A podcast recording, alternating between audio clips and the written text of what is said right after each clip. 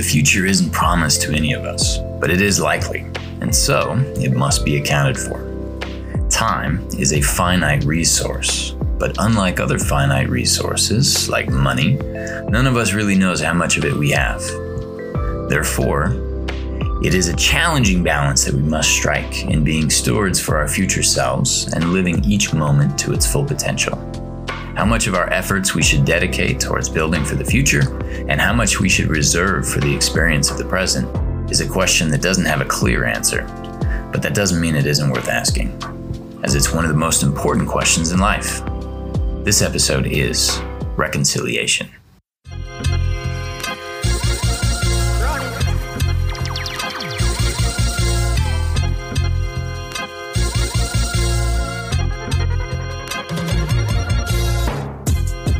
Are listening to Aspirational Wealth, a podcast to help you to build, grow, and protect your money. Investment and finance are complicated subject matters, but the better you understand them, the better you can put your resources to work in the service of your life's aspirations. Now, here's your host, Dan Mayer.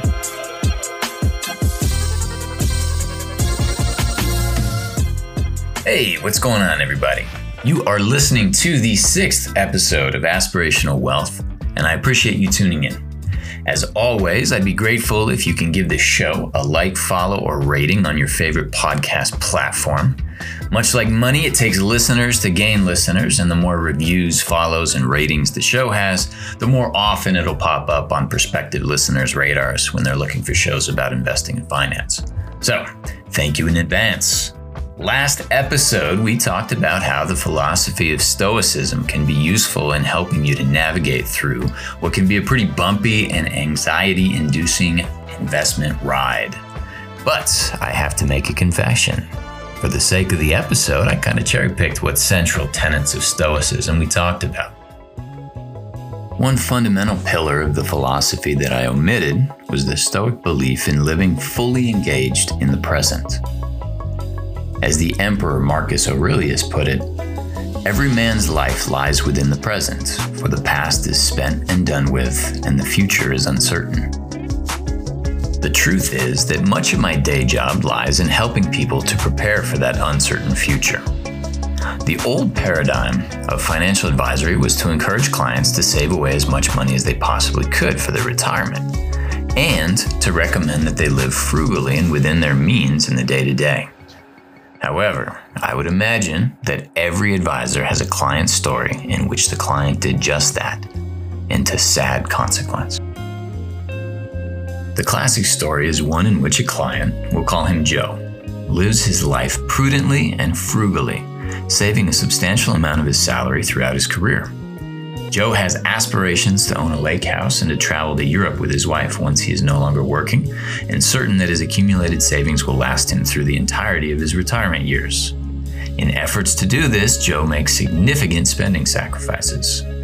As a result, his investment portfolio is a robust one at the time of his retirement at the age of 65.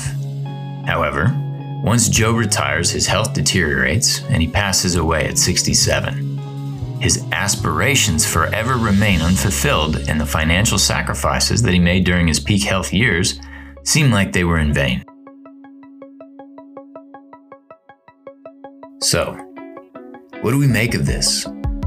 Is it a failing to forever be planning on a Sunday that never comes? And how does one reconcile the possibility that he or she could either die tomorrow or live to 100? Perhaps to more clearly understand how we can be better stewards for our present and future selves moving forward, it would be beneficial to consider the perspectives of those who have already been on that ride and are now looking back. In 2012, Bronnie Ware wrote a book based on her experience working with folks who were in hospice care. It was called The Top Five Regrets of the Dying. By looking at these five regrets, we can have kind of a dialogue with our future selves and better understands how to reconcile living in the present with being a steward for that future version of us. The top five regrets of the dying are as follows. Number one, I wish I'd had the courage to live a life true to myself, not the life others expected of me. Number two, I wish I didn't work so hard. Number three, I wish I'd had the courage to express my feelings. Number four, I wish I'd stayed in touch with my friends. And number five, I wish I had let myself be happier. So there it is. On the surface, none of these regrets is explicitly related to finance, but one may infer that financial insecurity or motivations might have attributed to why someone wouldn't live their authentic life, why they might have worked too much, or why they might not have put enough time and effort into fostering and maintaining their relationships with others. The regrets of the dying are pitfalls waiting ahead of us. Perhaps we're already entrenched in them, but the good news is that each and every one of us has the opportunity to correct our course. As I said in the intro, the future is not promised, but it is likely. And while the question of how to reconcile planning for the future and living in the present is a difficult one, it's one that we must consistently ask ourselves in order to live with intentionality.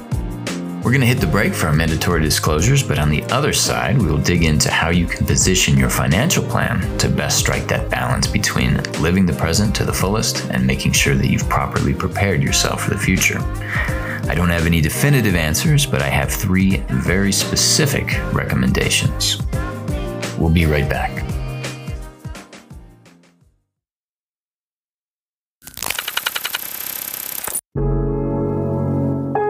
Pardon the interruption, but we have an obligatory disclosure.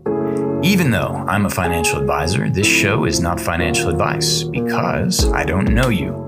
I don't know your circumstance, your objectives, your time horizon, your risk tolerance, your tax liability, your estate planning dynamic, and what makes you tick. In the absence of all that, this show is instead an educational podcast on general best practices in personal finance and investment before you do anything actionable, consider strongly if it is a suitable decision for you.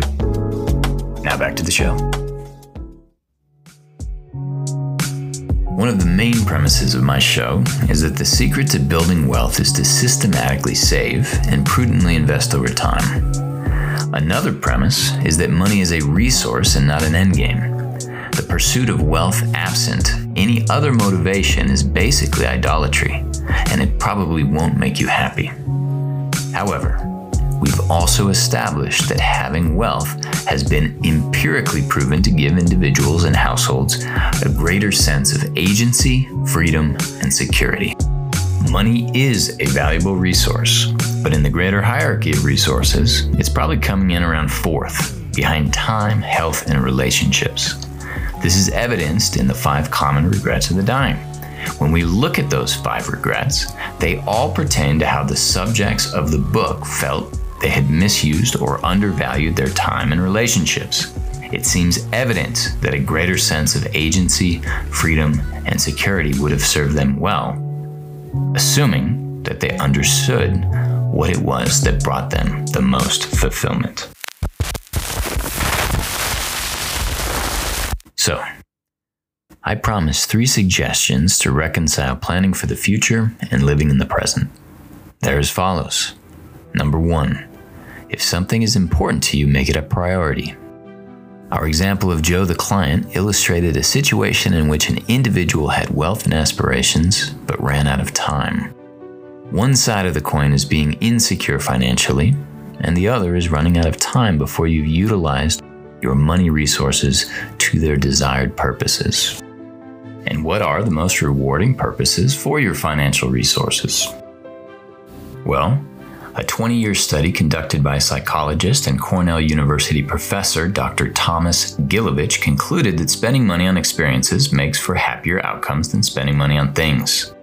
This is because A, we get used to new possessions and we have a tendency to normalize them as our baseline once we've attained them for whatever reason, it's very difficult for us to maintain an ongoing appreciation for what we have compared to what we used to have. B, we perpetually raise the bar.